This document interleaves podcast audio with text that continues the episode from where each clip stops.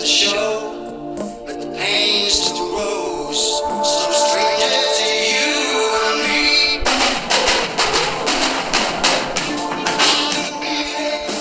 All right, welcome to the I Can't Deal With This podcast, episode 35. We have the brothers in arms. We have Ben, the maestro. How we doing? We're good, man. How you doing? Oh, I'm doing well. Hanging in there. Hey, it looks like it's starting to become the beginning of the end for the coronavirus. Slowly but surely. Slowly but surely. Maybe within the next month or so, we can get the other brother in arm. I was going to say 6 weeks or so. Mr. Gabe Hoff. How are you doing? I'm doing good, my brother. Doing good. My brother. Excellent. So, have you got outside the house? Like, when you, like... Have you been walking? Like, can you walk around the neighborhood and everything like that? Yeah, like, we go outside and ride bikes and stuff like that. That doesn't do it for me. I'd still have to, like, get out somewhere. No, I'm with you. I don't know if I could ride. I mean, no, if you ride bikes, like, I could do it. I could do it for a little while. It's got to be for a while. I don't know if I could do it for, like, months at a time. No, man. That's, like, a once-a-month thing for me. So how does it feel what is this, the first or second full week of not having to go to your spring classes? I know, Ben, you're starting a summer class, 2 summer classes tomorrow. Yeah. How is this little week and a half break been for you? It's been nice, but, you know, I feel like after this semester, I had like a week break, which was nice, and now I'm about to jump into it tomorrow. So I'm ready. I'm ready to go ahead and get it started. For sure. Mm-hmm. Gabe, how is the first week and a half, 2 weeks of kind of freedom and summer break been for you? It's been good. You know, I've been reading a lot. I used to be an avid reader, but like, I got back into that, and like I enjoy it. It's good building my vocabulary and stuff. What books have you been reading? You said you're an avid reader now. What are you what are you reading right now? Well, I'm going back through Percy Jackson. I felt like I felt like if I wanted to get back into reading, I have to start with something I can enjoy first. So that's why I'm starting with those, and then I'm gonna branch off. You've read them once. What book are you on right now? So I finished the whole Percy Jackson, like the first 5, and there's like a second 5. So I'm on the first book of the second 5. Okay. Got you. See, they made a movie about Percy Jackson, Jacob. Did you enjoy that movie? I thought it was okay. I thought the first one was fine. The first one is actually why I started reading the books. Yeah. But I think there was a second one, and the second one to me kind of was a big disappointment. Mm-hmm. Gabe, did you watch any of the movies? Yeah, I didn't really enjoy them that much either. But they said they're in the works of a Disney Plus series, so like each book is going to be a season. So I think that would be cool. Yeah, that'd be kind of nice. Right. Yeah, that'd be dope. Mm-hmm. All right, so what kind of? So you said you got 2 summer classes. What's kind of your schedule, I guess, looking like for the summer? Are you working at all? I mean, hopefully we kind of get the economy back to where it was, but are you guys working at all? Yeah, hopefully my hours will pick back up next week. I'm still on like a student leave kind of thing with the company that I worked with during when I got back, but I don't know if I will. Just because I'm still on the GI Bill, and plus, like, I'm only taking – well, both classes are online now. What did you do for that company? Oh, I just put boxes in trucks for them, basically. I filled up UPS trucks. That's pretty much all I did, which is nice. Gotcha. Well, buddy, what are you planning on doing for the summer? I don't know. I was supposed to be working this summer camp job, but that got canceled. And that's not, like, one of those jobs where you can just magically, like – not magically, but you can't just, like, reopen it again. Yeah. So, I don't know. I'll find something. I feel that. So, we got to talk about, I mean, since we are a sports podcast, probably the biggest documentary that has swept the globe, The Last Dance. Everybody, unless you've been living under a rock, has seen at least one episode of The Last Dance. And we actually came to a conclusion this past week of episodes 9 and 10 came out. We saw stuff like the flu game or the food poisoning game. We saw Karl Malone in his MVP prominence. We even saw a spotlight a little bit on Steve Kerr. We have the push off in the 1998 Game 6. So I wanted to kind of get some of your guys' opinions as to, one, what did you guys think about the whole series, at the whole documentary? It was very well thought out and very well planned. I will say they released it at a pretty good time. And I think the whole documentary was a huge success for ESPN. For sure. Yeah. Gabe, what do you think about the document? I don't know why, but documentary doesn't sound right. Documentary? The Last Dance. What did you think? What were some of your takeaways from The Last Dance? I'm still treading through it, but like Ben said, it's a huge W for ESPN. You know, it had everybody watching, and every sports fan had no choice but to watch it. So it did huge numbers, obviously. So it's a huge W, and it's crazy to see like inside of like an NBA team's locker room or something like that, and just to see the background of everything. So I think that was really cool just to see that. And yeah, I'm definitely looking forward to like more of that in the future. Yeah, no, I'm sure with you. I thought that one of the probably the best things that could have happened was, I was really worried that they were just going to focus strictly on that 1997-1998 season, but in actuality, they focus on the entire career of Michael Jordan, even the entire career of people like Scottie Pippen, and as we saw in episode 9, kind of Steve Kerr as well. And I thought that they did a really, really good job of kind of looking at that. Yeah. But I thought that episode 9 and 10 and documentary. There we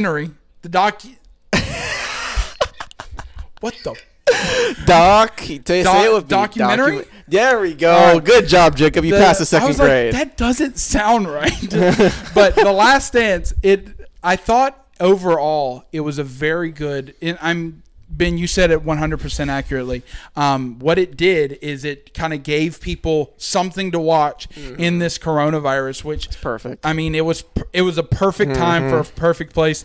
I didn't know whether anybody saw it, but they're actually doing a 7-part series on WWE Network about The Undertaker, which is called it's literally called The Last Ride. So I'm like, I'm pretty sure this is just a knockoff of The Last Dance. But, dude, we can go with it. Since the Last Dance is done, I'm for it. I mean, yeah, I'd watch it. Why not? But, I mean, I thought episode 9 and 10 were really good, and they were – I thought it was a perfect way to kind of end out the series because you look at some key games like the flu game, the food poisoning game. Remind me never to go to a pizza place in Utah. Ever. Yeah. Because they're going to try to kill me. You also saw kind of Karl Malone and his 1997 MVP and how that kind of lit a fire under MJ. So I wanted to kind of get your guys' opinion as to whether or not Karl Malone or Michael Jordan should have won that 97 MVP. That 1997 MVP race. All right, here. I got the stats for you. Thank you. Appreciate it. Because remember, I'm a stats guy. You are. All right, appreciate that. So, on one side, we have Karl Malone, who averaged 27.4 points a game, 9.9 rebounds a game, 4.5 assists per game, 1.4 steals, and 0.6 blocks per game. While on the other side, you have Michael Jordan, which had 29.6 points per game, 5.9 rebounds, 4.3 assists, 1.7 blocks, and 0.5 steals. So if you're kind of more of a visual learner, Michael Jordan has the edge by about 1.5, 2 points in the points race. Karl Malone out rebounds Michael Jordan about 4 a night. Yeah. The assists are about the same. Karl Malone has 0.2 more than Michael Jordan. MJ has more steals by 0.3, and then Karl Malone has more blocks by 0.1. So who do you think that Karl Malone should have won that 1997 MVP race, or should it have been given to Michael Jordan? It's kind of hard to say for me, just because I have to see the team that's around him as well. And I think Karl Malone kind of had that advantage over Michael. How does That's a good point. But how does the team affect the MVP voting? Because we're talking about the most valuable player, not the most valuable team. Yes, but I'm also thinking of like dishes from his teammate. You know, teammates. You know what I'm saying? Okay. So okay. I'm thinking kind of in that sense, and I'm also thinking of the situation that they both were put into and whatnot, and obviously. Karl Malone came out with the MVP, but MJ came out with the ring. So I mean, it's hard to say. I hadn't thought about that. I mean, you're talking about Karl Malone, who's coming up like he's getting dishes from probably the most prolific assist god of the NBA history, with John Stockton. Yeah, but I say John Stockton. Michael Jordan's having to pretty much create his own shots because wasn't there one game where Michael Jordan scored like 45 points and the rest of the Bulls team scored like 41 or 42 or something like that. So that happens. It's hard to say. What do you think, Gabe? Who do you think should have got the edge in that 1997 NBA MVP race? Did they get it right or did they get it wrong? I'm going to stick with Karl Malone just based on the fact that I don't think Michael Jordan did anything more like impressive then Karl, like their stats are pretty much the same. Obviously, Karl Malone's going to have more rebounds. I don't think there's anything like that pops out that could have taken that MVP award away from Karl Malone that Jordan did that season. Obviously, Jordan went on to win the ring, and he went off in the playoffs and stuff. But as far as like the regular season, I think that Karl Malone rightly deserved it. And it was a pretty close race. So, I mean, it was neck and neck. It could have been both ways. Yeah, for sure. I think what also I completely agree with you. I think that Karl Malone should have got it just because he had more rebounds. He did lack points by like 2, but he was pretty much as good, if not better, than Michael Jordan in almost every other category. So I do think that Karl Malone should have got that MVP. But I think what also episode 9 and 10 did is that it showed a spotlight on Steve Kerr, and Steve Kerr is often forgot about as kind of a role player, as kind of a sidekick to the sidekick to the sidekick of the Bulls. Yeah, he's not a Dennis Rodman, a defensive and a rebounding god. He's not Scottie Pippen, that all defensive player. He was kind of a role player, but what you saw in that documentary, especially in episode 9, is that you see Steve Kerr coming up when it matters the most. I mean, if it wasn't for Steve Kerr against that Jazz team in Game 6, who knows if the Bulls would have won that championship, as well as the Pacers game in Game 7 of that 1997 season. So I think that without Steve Kerr, we might be talking about the Utah Jazz being a one-time, if not a two-time NBA champion. Now, I might be oversimplifying it a little bit, but I think what they did a really good job of, and I think that's what they did a really good job of the entire thing, is looking at individuals instead of just Michael Jordan. Yeah. They focused on, like, even Steve Kerr's father and his tragic death. You saw Dennis Rodman and his kind of antics, which is wild because I just want you guys to know, Dennis Rodman is a character. Yeah. This man, after the third game of the NBA Finals, missed practice and went and joined WCW and joined the NWO and literally was breaking chairs over people's backs. Like, dude, Dennis Rodman's just a character. And I wanted to kind of get your take on that. Like, do you agree or disagree with Dennis Rodman's antics? Because to his credit, he is going to give you 100%, 1,000% on the court, but his off-the-court antics are kind of questionable. So Gabe, I'll actually start with you. Do you think, do you agree or disagree with kind of Dennis Rodman's antics? Now, me personally, if I was a coach, I would disagree, but in this circumstance, I agree.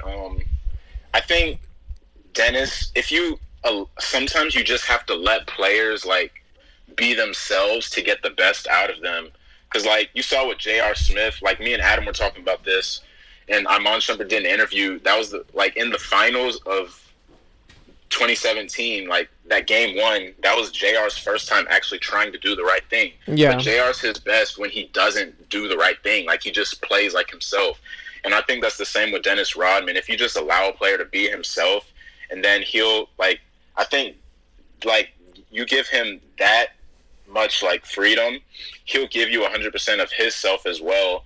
And so I think at the end of the day, that worked out for the betterment of like both parties, Dennis and the team.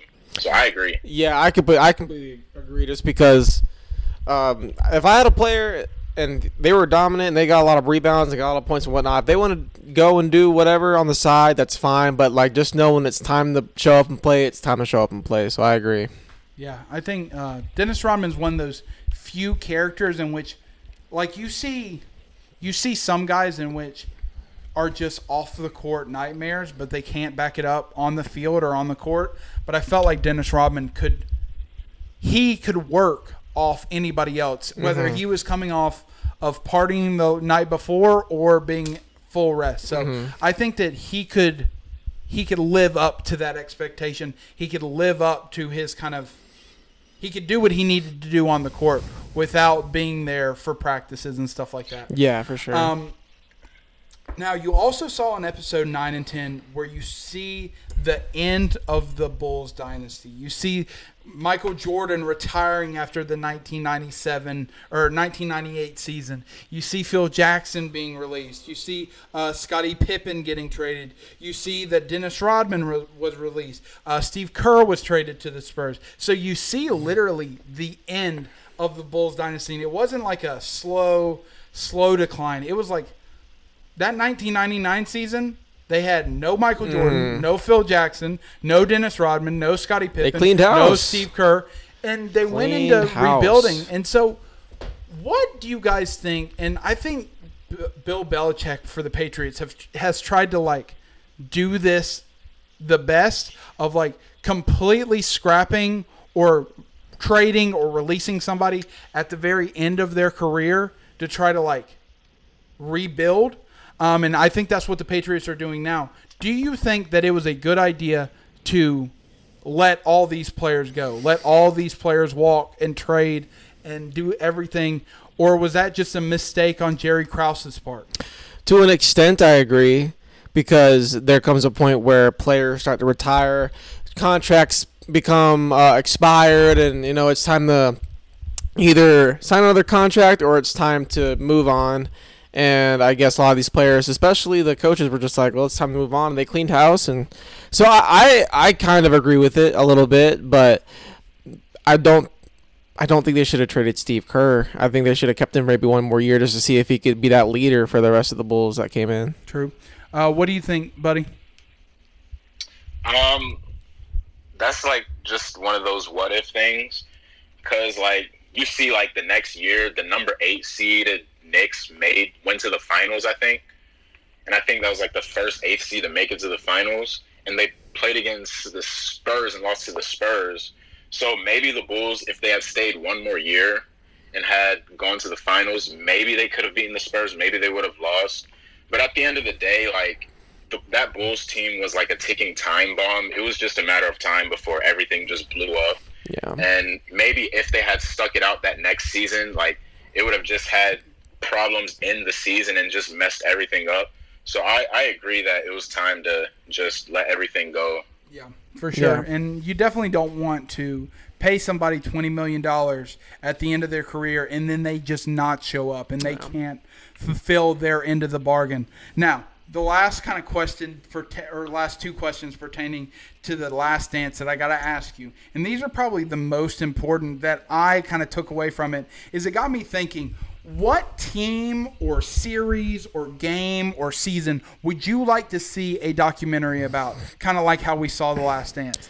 What has kind of been on your mind, Ben? Dude, I would have loved to see, like, I think it was a 2016 season of the Warriors that they went like 73-9 or whatever, and they lost to the Cavs in the playoffs.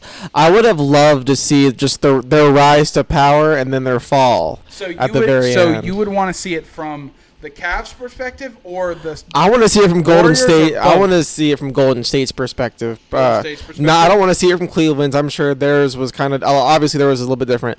I want to see it from Golden State's because I want to see their excitement and their enthusiasm. And then I want to see their faces at the end of the finals.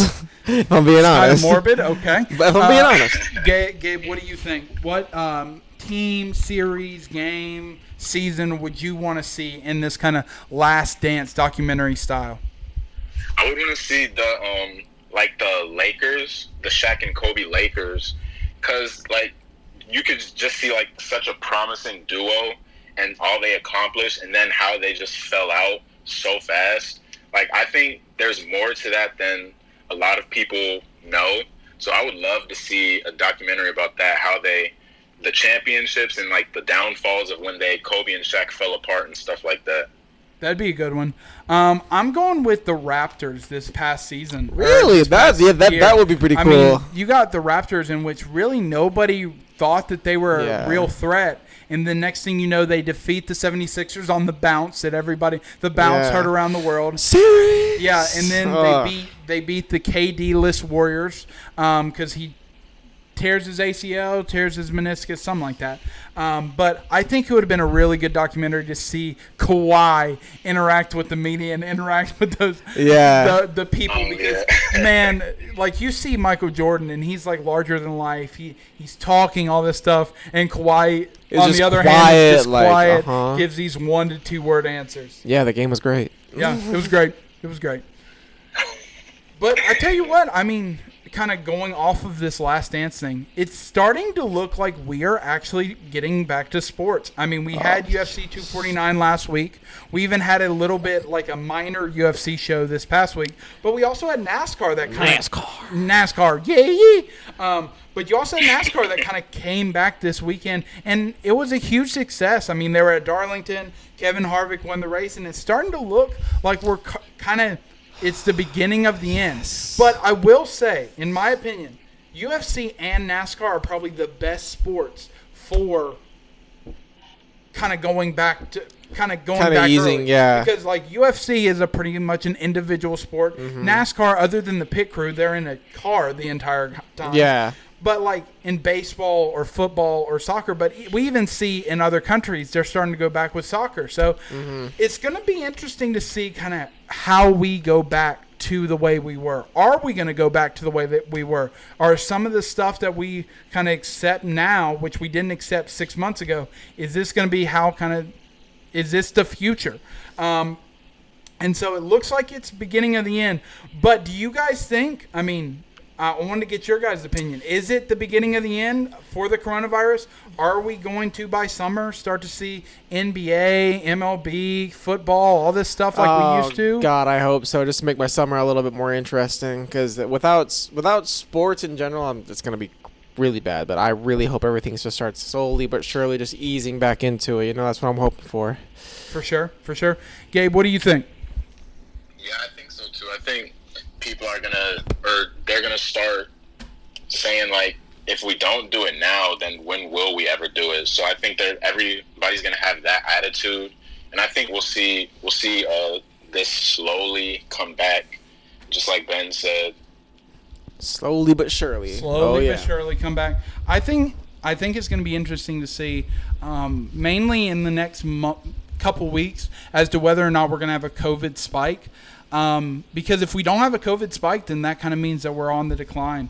Now we still haven't leveled off quite yet. We still got people kind of getting it at still very rapid rates. I mean, actually for the first time, one of my students has it. And that's crazy. Yeah. It's a scary situation for everybody, but it looks like it's starting maybe to level out soon. So it's going to be interesting to see. Let's all pray for it. Yeah, for sure, for sure. Now, I thought it would be a good idea, since we're kind of at the end of the NBA season. We got a shorter NBA season, but I wanted to kind of look back to the NBA draft, the 2019 NBA draft, and I wanted to look at the lottery picks, and I wanted to kind of get your guys' take as to whether or not the pick was a good pick, a bad pick, and what you would grade the teams who picked them. So we're going to start off with Zion Williamson. His stat line was 24-7-2, 24 points a game, 7 rebounds, 2 assists per game. What would you give the Pelicans? Was this an A pick or an F pick? This was an A pick. For sure. This is like, I think if any team that would have picked first probably would have picked Zion, for sure. So this is an A, like easy A. Easy A? Okay, yeah. What do you think, Gabe? I'm going to say A too. He lived up to the expectations. he had an NBA debut for the ages, and I think like he scored 20 in like pretty much like 80% of the games that he did play. Mm-hmm. So that he still got a lot to improve on too. But as far as athletically, he's years beyond his time. Like he is insanely. He is, but injuries are going to be his downfall. That knee of his, it might be his downfall because he needs to be very careful. It's interesting that you say that because I'm actually going to give them a B+. Really? Okay. As their grade. Oh. I think that he had a great stat, 24, 7-2. Mm-hmm. He had 13 games with over 20 points a game. Mm-hmm. 13 straight games. It was consecutive. Yeah. Mm-hmm. But the problem is with me is that 44 games that he missed. And we don't know whether or not that is going to be the future of Zion Williamson or if that was an anomaly. So I'm going with right now, I'm going with Zion gets a B+, or the Pelicans get a B+. Okay. All right. Number two, we had Ja Morant go to the Grizzlies. He averaged 18 points a game, 3.5 rebounds a game, and 7 assists per game. What do you guys give the Grizzlies? So I'm going to give the Grizzlies also an A on this. Ja Morant, Memphis grabbed Ja Morant, and Ja took them to an 8 seed in the West. He took a very bad Memphis team and made them pretty good. And he has a lot of good highlights. He is very crafty. He's a great three-point shooter. So I'm gonna give the Memphis Grizzlies an A on this pick. Okay, Gabe? I'm gonna give him an A+. And I love when players get chosen from small – because Murray State isn't a big school by any means. Mm-hmm. Even though Ja was great in college, you're always going to be taking some type of risk when you take a small school player. But Ja came in and did everything he was asked to do. He's the leader of that team already. Mm-hmm. And something else, like when Lonzo first came in the league, Lonzo was like timid. He didn't really have that confidence. I think Ja Morant is the most confident player in this draft, in the lottery at least. And I think that confidence is what helps him in a lot of his success this year. So I'm going to give him an A+. Okay. I'm going with A+ too. I think that the Grizzlies, for the first time in a while, have found their franchise. They snagged him, man. They snagged him. He's going to be the face of the franchise for a long time. For a minute. And I think that it was a great – I think that Ja Morant could be a Russell Westbrook, Dame Lillard godchild. I think that he could. I don't know if he can shoot and score like Dame did, but I think that he's a dynamic playmaker like Russ was. So we got number three, R.J. Barrett going to the Knicks. He averaged 14 points a game, 5 rebounds, and 2.6 assists per game. Do you think it was an A choice, B, C? I'm giving this a C+. And the reason I'm saying that is because R.J. Barrett is a very good basketball player. It's the situation that brought him into it. He didn't get too much playing time. He's not a very good defender. He has got a great shot. I would like to see him be a little bit more ambidextrous. He always goes for that left arm. He always shoots with his left, but if he was able to get to his right a little bit better and more confidently, I think I'd give him a little bit higher of a grade. But as far as the New York Knicks, they got themselves a good player, but he's going to need a few years, in my opinion. He's going to need a few more years or maybe just one more year of development for him to really get the pieces together. So I'm giving them a C+. Okay. Gabe, what do you think? I'm going to give them a B, and the only reason I don't give it lower is because R.J. Barrett got drafted into probably like – as of right now, the worst franchise. Literally, yeah. Like, that front office is horrible. And, like, R.J. Barrett is a good player. I think he'll take a massive leap next year once he gets his confidence and gets accustomed to the NBA. But he got drafted. I'm not going to blame it on him. I'm going to blame it on the Knicks. Okay. Yeah. I'm going with B2.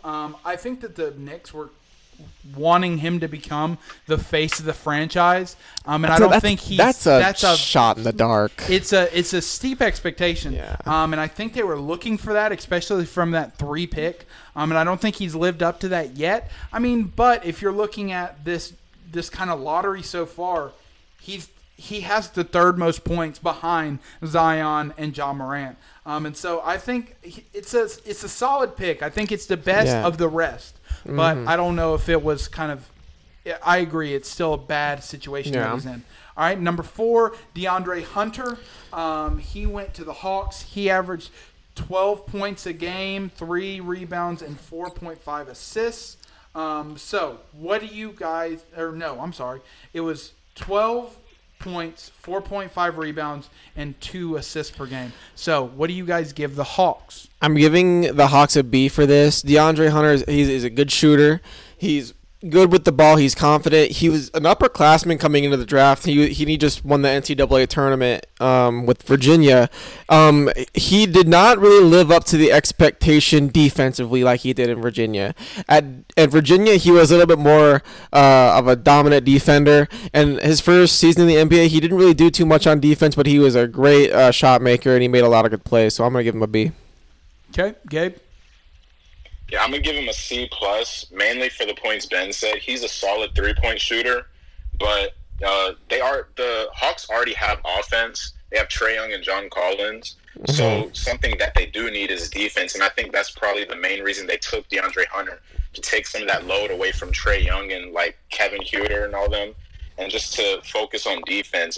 Obviously, offense would help, but I think if he can find his role and become a great defender, then that'll help him in the long run. But I'm going to go C+. Okay. I'm going with B-. Same reason y'all are. He's very good at offense, but his defense is kind of lacking. And, I mean, we're talking about the number 4 pick in the NBA draft. Usually for the 4th pick, you're thinking of what? Luka was drafted, I think, 5 or 6. And then Trae Young was drafted, I think, 3. Mm-hmm. So, like, usually with those high picks, you think of a face of the franchise, if not a face, like a second player. And right now, that man is a third option behind Trae Young and John Collins. Yeah. And you usually don't see that from a 4th overall pick. All right, number 5, we have Jarrett Culver going to the Timberwolves. He averaged 9.2 points a game, 3.4 rebounds, and 1.7 assists per game. What do you think about Jarrett Culver? I'm giving him a C-. I think he was a decent pick for what Minnesota needed, because he's a good playmaker in general. He's a good defender. In the NCAA tournament, he did very well. He came from Texas Tech, and he played obviously Virginia against him and lost. But I think I'm gonna give him a. Yeah, I'm just gonna give him a C. Honestly, it's a decent pick. I'm waiting for Jarrett Culver to really blossom, because he didn't blossom like most players did. Okay. In the lottery. Gabe? I'm going to give them a B, because he was a solid pick. But I think, like, the depth of the – not saying the Timberwolves have depth, but you have people like Josh Okogie and Malik Beasley, who are obviously, I think, better than Jarrett Culver and who should be in front of him, at least for right now. So he's going to have to fight for that position. But for right now, I'm going to give them a B, because he's still a work in progress. Sure. Okay. Next, we have Coby White. Coby White, kind of one of the – some people say. Yeah, I was like, holy crap, no way. He was drafted by the Bulls. He averaging right now 13.2 points per game, 3.2 rebounds, and 2.7 assists. So what do you think? What would you give the Bulls? The Bulls, I'm giving them an A on this. This is a good snag for them. They needed a good point guard. Coby White came from North Carolina. He averaged, 14 points in North Carolina. He averaged 13 for the Bulls, I believe. Yeah. He was a good pick. He makes a lot of good plays, and, yeah, I'm going to give him an A. Okay. Gabe? Yeah, I'm going to go with an A also. Chris Dunn. And this coming from a Bulls fan, so, like, this hits home just because he's from North Carolina, so that was special.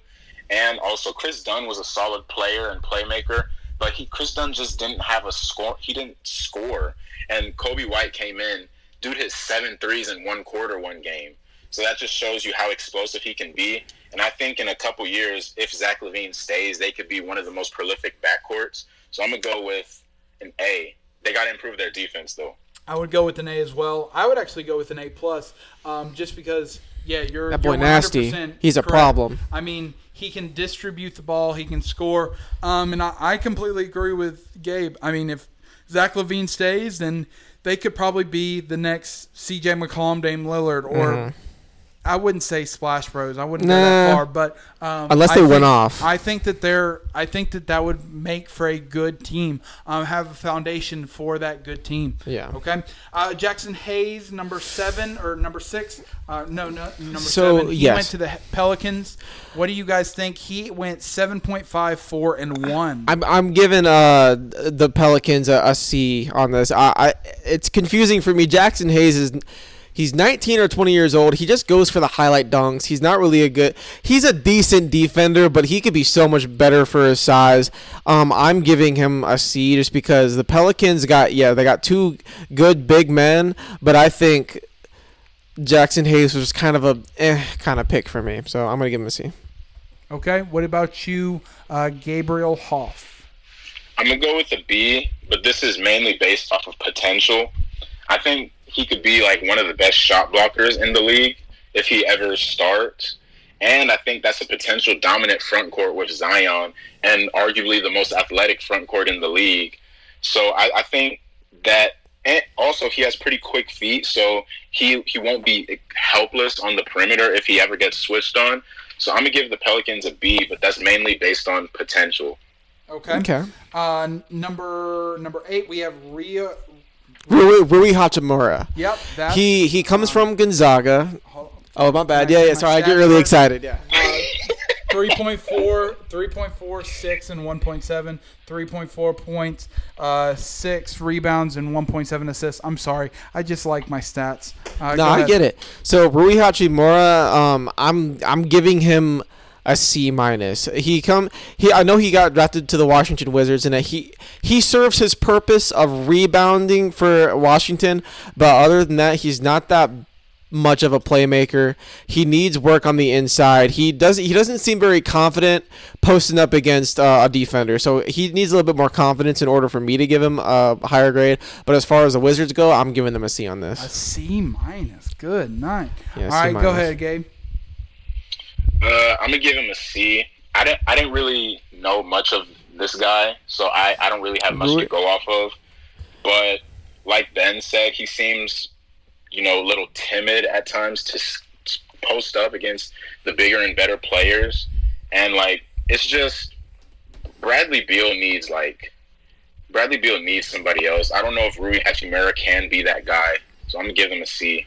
Yeah. Man, I don't know what y'all talking about. I'm giving him a B-, possibly a B, mainly because if you look at his points per game, he's behind Zion, Ja, R.J. Barrett, and then Rui out of the lottery picks. Mm-hmm. So he's scoring, and he probably has, I think, the second most rebounds per game out of all. So I think he might be timid, but I think that he has a good foundation to be a solid big man for that Wizards team, which they desperately long for. A lot.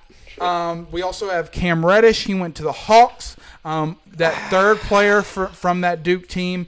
He went 10.5, 3.7, and 1.5. So what do you think about the Cam pick? I'm giving him a C+, man. I really – he was so – highly regarded as a high school player. And at Duke, he was so inconsistent, and he continues to be inconsistent with Atlanta because sometimes he looks like a problem, and sometimes he looks like he don't know what he's doing. So for me, I'm giving him like a honestly, I'm gonna give him a solid C. He's got great potential, but he needs a strong kick in the behind if he's gonna be a really strong competitor on that team. Okay, Gabe. I'm going to go with the C also. I agree with Ben. He does have potential to be a good good player and a good defender because he has that size. Mm-hmm. But I just think Kevin Huerter is just better than him as of right now. And Kevin Huerter is so much more consistent. So I feel like the Hawks are going to stick with him for a while, bring Cam Reddish off the bench, maybe a 6th or 7th man, maybe 8th as of right now for the next couple years. So I'm going to go C. Okay. Sure. We also have Cameron Johnson, which he went 8.1, 2.9, and 1 for the Suns. Mm-hmm. What do we give the Suns? I'm giving them a D. This is a head-scratcher for me. Cameron Johnson doesn't bring that much to the table, in my opinion. Yes, he comes from North Carolina. He's a Tar Heel. Love you for that, Cam. But He's got a great, he's the best three-point shooter in the lottery pick. I'll give him that. But other than that, he doesn't bring too much to the table. He's not a good defender at all. He doesn't make as much opportunity for himself that he did in college, He's like I said, good three-point shooter. But other than that, I don't think it was worth the Suns to get him when there was still Romeo Langford and a few other people that were able to draft. So this is kind of a head-scratcher for me, so I'm giving it a D. Okay, Gabe?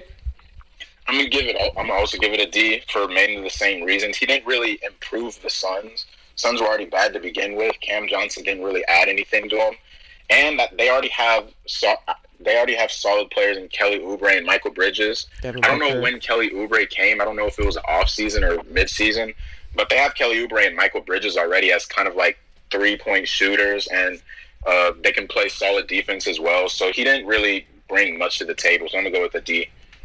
Okay. We also have the hometown team, the Charlotte Hornets, drafting P.J. Washington from Kentucky. He went 12.2, 5.4, and 2.1. What do we give the hometown team? What do we give the Hornets? I'm happy with this pick. I really am. I'm giving it an A-. The only reason I'm giving it an A-, not an A, is because I would like to see P.J. Washington crash the board a little bit more than he did. He's a very good three-point shooter, and he's got a great shot, and he's a good defender. I would like him to be a little bit more aggressive on the inside, and once he does that, I'm gonna give him an A. But for this pick, A-. Okay, Gabe. Yeah, I'm gonna go with the B+. I really like this pick. I think he's a future point forward type player who can be versatile, who can be on offense and defense. And his splash on his debut with his 27 points, I believe, awesome. It was. I think he's a little trigger happy for his size. He needs to use his size a little more. But overall, I think he's a solid pick, and he's gonna be a really good player. He's gonna make a really huge improvement. Yeah, I think that this was a good pick. I would give him a solid A. I think that he kind of diminished a little bit from his productivity as the season went on. But right out the gate, when Devontae Graham hadn't established himself yet, P.J. Washington was that dude. And so I think that was solid. Then we got number 13 pick. We have Tyler Herro from the Heat. He's averaging about 13 points a game, 4 rebounds, and about 2 assists per game. So what do we think about Tyler Herro? Believe it or not, this is the one that I'm going to give an A+ on. And I'm saying that because Tyler Herro, he's a good defender because anybody that he gets put against, he harasses them with the ball. He got some steals in college, and he got some steals with the Heat. He's a good three-point shooter. He can make a lot of open shots. So this is I think the Miami team completely got it correct. This is definitely what they needed, and I'm giving it A+. Okay. Gabe, what do you give Tyler Herro and the Heat? I also give an A+. And there's few people that can impress Jimmy Butler. And the fact that Tyler Herro can even, get on Jimmy Butler's good side is good. He had some clutch shots. And I think other than Ja Morant, he's, the second most confident player in the lottery. Mm-hmm. And I think is the biggest steal of the draft. And like Ben said, he was harassing defenders like Michael Carter-Williams. I know Michael Carter-Williams isn't the rookie, but that's still an NBA-level player that a rookie is playing up against and has confidence to go at. So I'm going to go with an A+ for this team. They got it right. Okay, cool. Last pick of the lottery, we have Romeo Langford. Langford, whatever I said. Yeah. I was thinking of Ozarks. Yeah, that's the first thing I thought of. So he got drafted by the Celtics. He is averaging 2.6. 1.2 and 0.2 assists. So what do we give the Celtics? I'm giving him a D because Boston. They have a good team overall. Romeo Langford is a good on the outside, but other than that, he doesn't really bring too much of a dynamic. That was my shoe. Sorry. It doesn't really bring too much of a dynamic to Boston. Boston already has a lot of weapons. They got Jason Tatum. They got Kemba Walker. So, obviously, this also for me was a head-scratcher because I just don't think Romeo Langford was worth it to the Celtics. So, I'm going to give him a D. Okay. Gabe? I'm going to do a D- just because, not taking anything away from Romeo Langford, but the Celtics were already good. So, I mean, they weren't really anything bad they could do with this pick. I think they should have gone with a big man to get behind, Enes Kanter and Daniel Tice. But I think Kemba Walker's there for the long term. I think Marcus Smart's there for the long term. I even think Jaylen Brown's going to stick around. Mm-hmm. So I just don't see any point of getting Romeo Langford here. So I'm going to go with the D-. Okay. Okay, I'm going to go, because nobody else is doing it, I'm going to go with an F. Anybody who is in the lottery pick should be getting more than 2.6 points a game, 1.2 rebounds a game, and 0.2 assists per game. Yeah, that to me, just like I said, even role players, yeah, like, get more than that. And so to me, that's just showing that he's not showing up to the big dance. So I'm going with no. Yeah, but this is a head scratcher. We real quick. We forgot Darius Garland. Did we? Where was he at? Oh, that's right. Was he number 5? DeAndre Hunter. That's right. Yeah, he was either the 5th or 6th pick. That's right. Did I miss somebody? Yeah. Okay. So those of you who don't know, Darius Garland he came from Vanderbilt. It was the 5th pick to Cleveland. I don't know. I saw him a little bit, but in college, look it up. Here, I'll Google it right now. No, I'm not doubting you. You're just flabbergasted. I'm disappointed with myself that I got all 15 and missed the 5th. Well, you're unfathomable. Anyway, Darius Garland, I'm giving the Cleveland team a B because I think he was put there for Colin Sexton just to have kind of another outside guy with him, and I think Darius Garland plays that role very well. He played that role really well in Vanderbilt, and he's playing that very well in Cleveland. Obviously, Cleveland isn't a really good team, but for that, I'm giving Cleveland a B because by this time next year, I think he's going to be a little bit more of a superstar. Gabe? Yeah, I'm going to give him a B as well.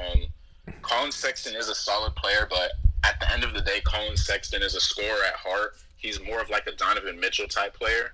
So I think they'll eventually have Garland at the 1 and Sexton at the 2, and they may be able to coexist together. That's a lot of size they're giving up, but, I mean, we'll see. So I'm giving them a B for right now.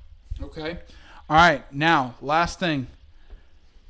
Yes. Gabe, I won the last one, so I am 1-0 in Guess to College, just to let you know. So we are going round 2 of the basketball Guess to College.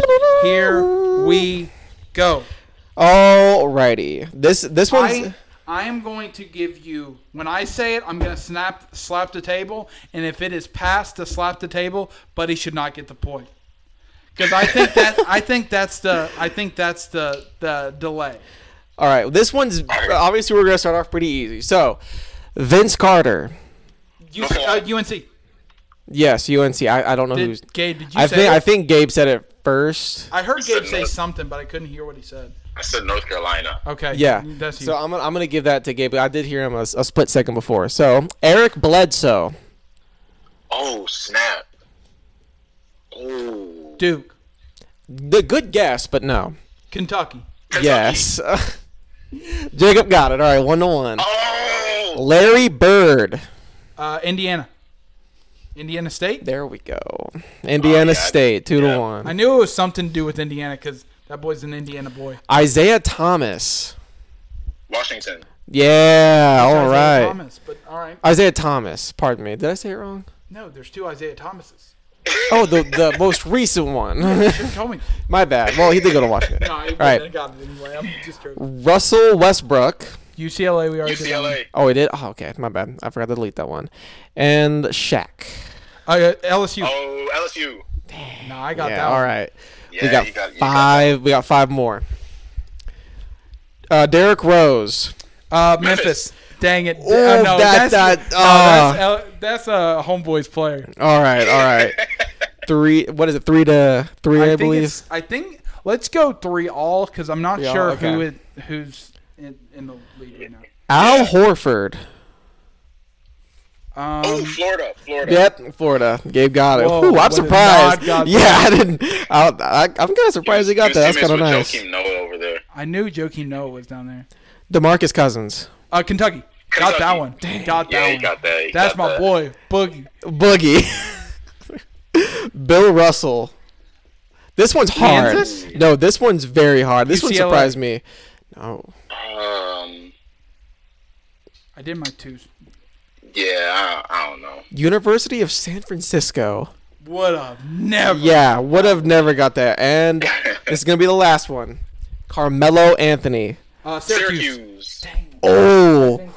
I think Buddy got that one. Ooh, that was close. Should we do one more?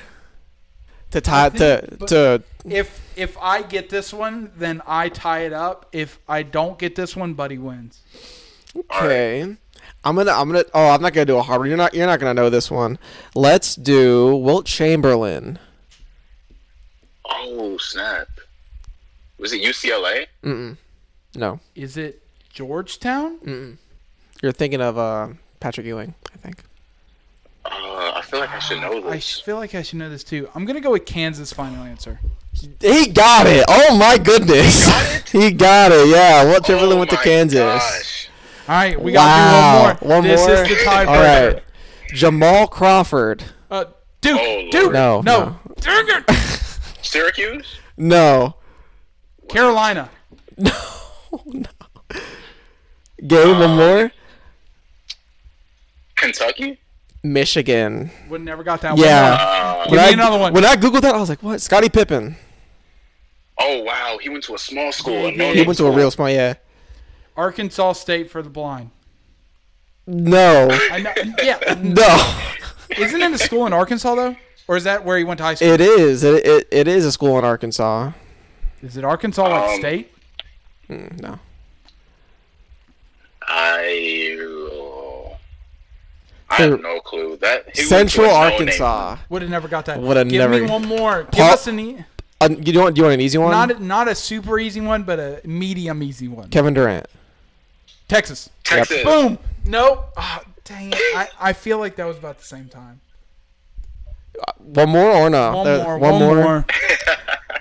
Oh, no, I'm not doing him. James Harden. Oh, my goodness. Sandy. No. Kawhi. Gosh. I have no... Five. I don't know. Jacob, you know?